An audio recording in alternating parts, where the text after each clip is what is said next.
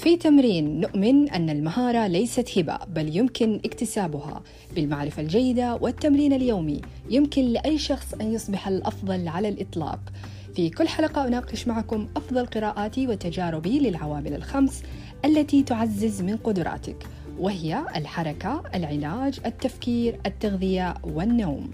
أنا نادية لقمان وأنتم تستمعون إلى بودكاست تمرين.